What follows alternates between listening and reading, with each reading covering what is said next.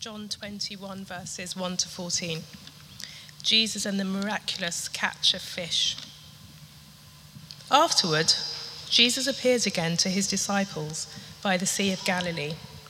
It happened this way Simon Peter, Thomas, also known as Didymus, Nathanael from Cana in Galilee, the sons of Zebedee, and two other disciples were together. I'm going out to fish, Simon Peter told them. And they said, We'll go with you. So they went out and got into the boat. But that night they caught nothing. Early in the morning, Jesus stood on the shore, but the disciples did not realize that it was Jesus.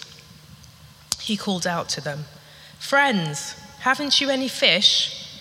No, they answered. He said, Throw your net on the right side of the boat, and you will find some. When they did, they were unable to haul the net in because of the large number of fish. Then the disciple whom Jesus loved said to Peter, It is the Lord. As soon as Simon Peter heard him say, It is the Lord, he wrapped his outer garment around him, for he had taken it off, and jumped into the water. The other disciples followed in the boat, towing the net full of fish, for they were not far from the shore, about a hundred yards. When they landed, they saw a fire of burning coals there, with fish on it and some bread. Jesus said to them, Bring some of the fish you have just caught. So Simon Peter climbed back into the boat and dragged the net ashore. It was full of large fish, 153 but even with so many, the net was not torn. Jesus said to them, Come and have breakfast. None of the disciples dared ask him, Who are you? They knew it was the Lord. Jesus came, took the bread, and gave it to them, and did the same with the fish. This was now the third time Jesus appeared to his disciples after he was raised from the dead.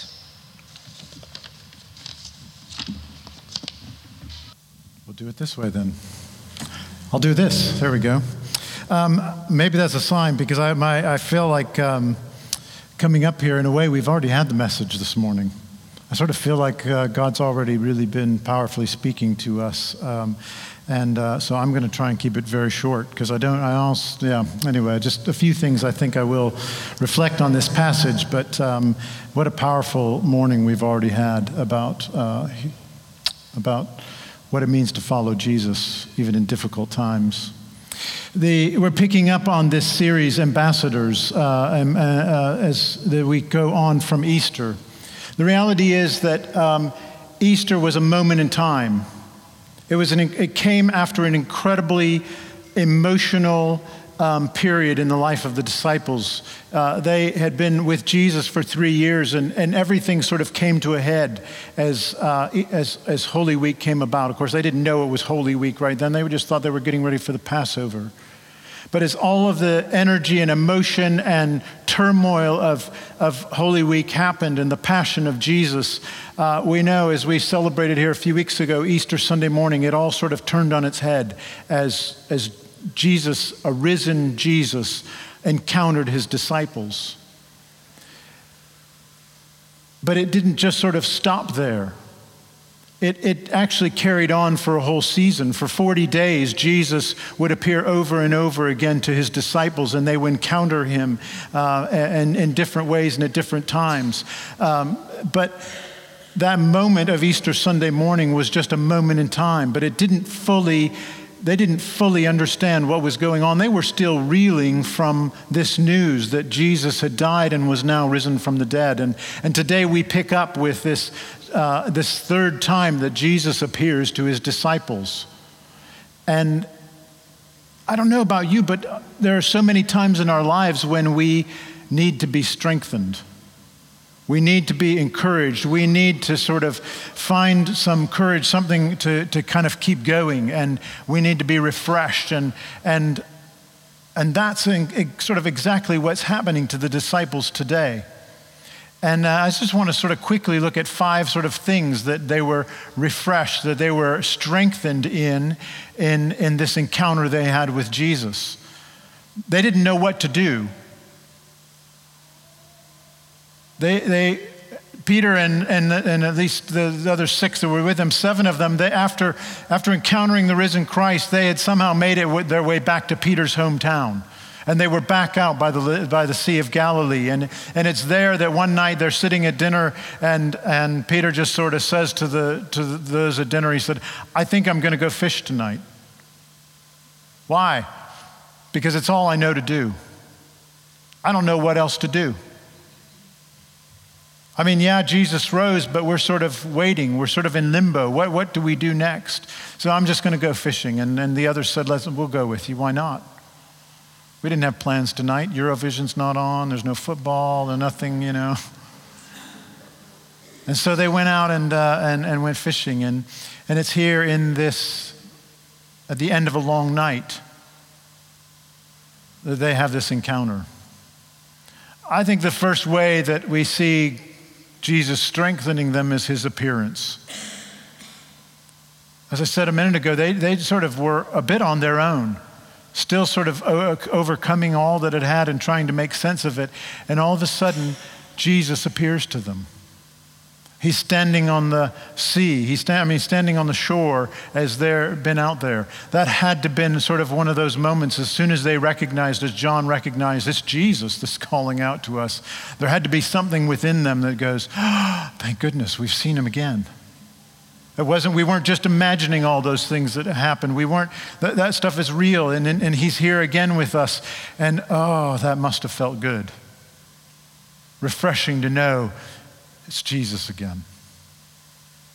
Well, the second um, piece is not just his presence, his appearance, but, but Jesus gives them a really clear instruction. Have you ever been in one of those moments where you just don't know what to do? You just don't even know what it is that you're supposed to be up to and what you're supposed to be doing. And, and, and that's what's led them out to be fishing all night long, very unfruitful, unsuccessful fishing trip.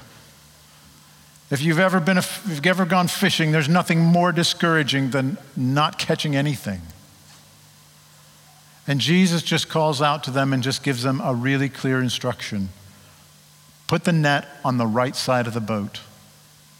It doesn't get any clearer than that, does it? Put the net on the right side of the boat.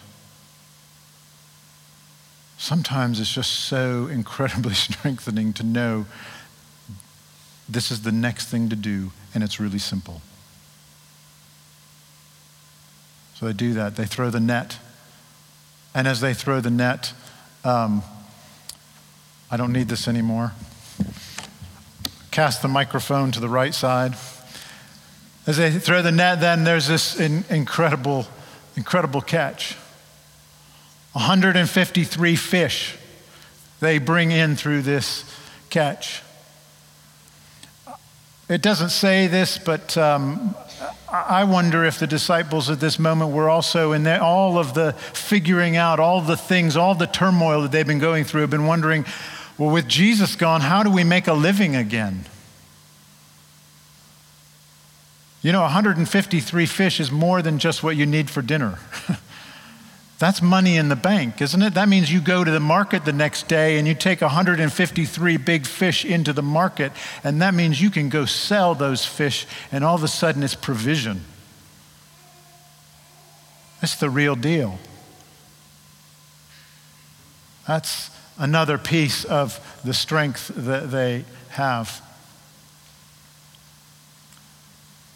Well, there's a real practical thing that is uh, in this passage as well, because this might remind you of an earlier time, actually, the very first time, or early in, in, when Jesus called uh, Peter to be a follower of his, a disciple of his, that he was out fishing again, and he had had a night where he had not caught anything. And, and Jesus had said, Come on, let's get in the boat and let's go out fishing. And Peter's like, We didn't catch anything all night might be a recurring theme for Peter, isn't it? And, uh, and, and so Jesus says, No, come on out. And they, they catch this big haul. And then as they're hauling it in, the nets were actually breaking on them. They couldn't haul in the load, and the nets themselves started to tear. But this time, this time it says that the nets, despite how big the load was, beside how big the catch was, the nets this time held. There was actually physical strength going on in a way to, to hold all that they had caught that night.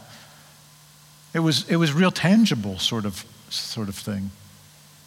Well, well, the last way that they were strengthened was that, and I just love this part. After a long night fishing, after just the time of discouragement and not catching anything, and then this incredible wave of this huge, huge haul of fish, when Jesus, they encounter him on the shore, Jesus is already sitting there with a fire and fish.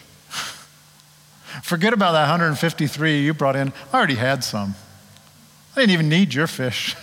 And we got some bread here and all that. Where did Jesus' fish come from? That's my big question. When I get to heaven, Jesus, where did the fish come from? And he says, like, I don't need your fish. I've already got what you need ready. You need, you need a good breakfast. You need some kippers. Come have some kippers. Jesus gives them, literally feeds them the meal that they need that morning. All week long, as uh, been going through and thinking about this passage, there's, there's one passage later on that Peter, I think, out of this understanding and this relationship with Jesus and his time with Jesus and his knowing that he's been called to follow after him. Peter says this in 2 Peter chapter 1 verse 3. He says about God's power, he says his divine power has given us everything we need for a godly life through our knowledge of him who called us by his own glory and goodness. I just want to say to you this morning, Wherever you feel you may need to be strengthened, wherever it is today that you might feel you need encouragement, wherever it is that you might feel that there is lack, wherever it is that you might feel that there, you need direction, wherever it feels like right now things are just being pulled apart around you and it just feels like they want to break.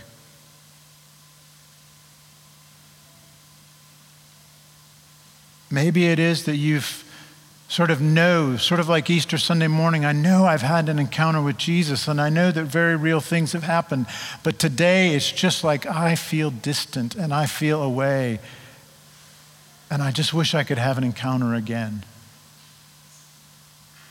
I think Peter's words in 2 Peter 1 should just ring to us that he, by his divine power, has given us everything we need.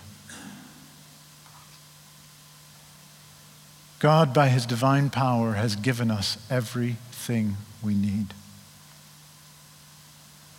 He has given it to us. He is giving it to us today, and he will give it to us in the future. So many times we, cry, we sing songs and we cry out more. Lord, I need more. uh, we do need to cry out for more because there's always more things that God wants to do in us. But I just want to say today, He's already given you what you need. The more that we need is not because we actually don't already have what we need. You have what you need. He's given it to you. He's given you what you need today to live a godly life. And I hope that word strengthens you wherever you find yourself today. Whatever situation you're in, you know, this, this series is called Ambassadors. It's sort of the, the word we're using from uh, Paul's description and says that we're ambassadors of Christ Jesus. And that idea is that as disciples, as followers of Jesus, that we have a purpose, and part of the purpose that we have is to be people that carry the message of Jesus, that are in a foreign place, in front of a foreign government and a foreign state, but that we are representing our sovereign in that place that we're carrying forth the message of the sovereign that we represent to the world around us. And wherever you find yourself today, you are an ambassador of Jesus Christ if you know him and follow him. And as his ambassador, he has given you everything you need to carry his message, to be faithful, to live the life that he's called you to lead. The disciples were reeling. They were still trying to figure it out. They would have 40 days where they would have encounters over and over with Jesus. Over and again, Jesus would show up and be appearing and do another piece of work in their life and do another piece of work in their life and another sense of reassurance and another sense moment of clarity with them all the way through for 40 days until finally he meets them on the mount of where he goes and ascends back into heaven ascension day which we were talking about earlier in the prayer about prayer and he ascended and he left them and he gave them another clear instruction wait in Jerusalem. And 10 days later, the Holy Spirit came. Every moment they had what they needed. So be strengthened today, be encouraged wherever you find yourself today, and know that God is with you. You are his ambassador, and he will strengthen you, and he will see you through, and he will give you encounters over and over again with him that you can be faithful in what He's called you to do. Amen.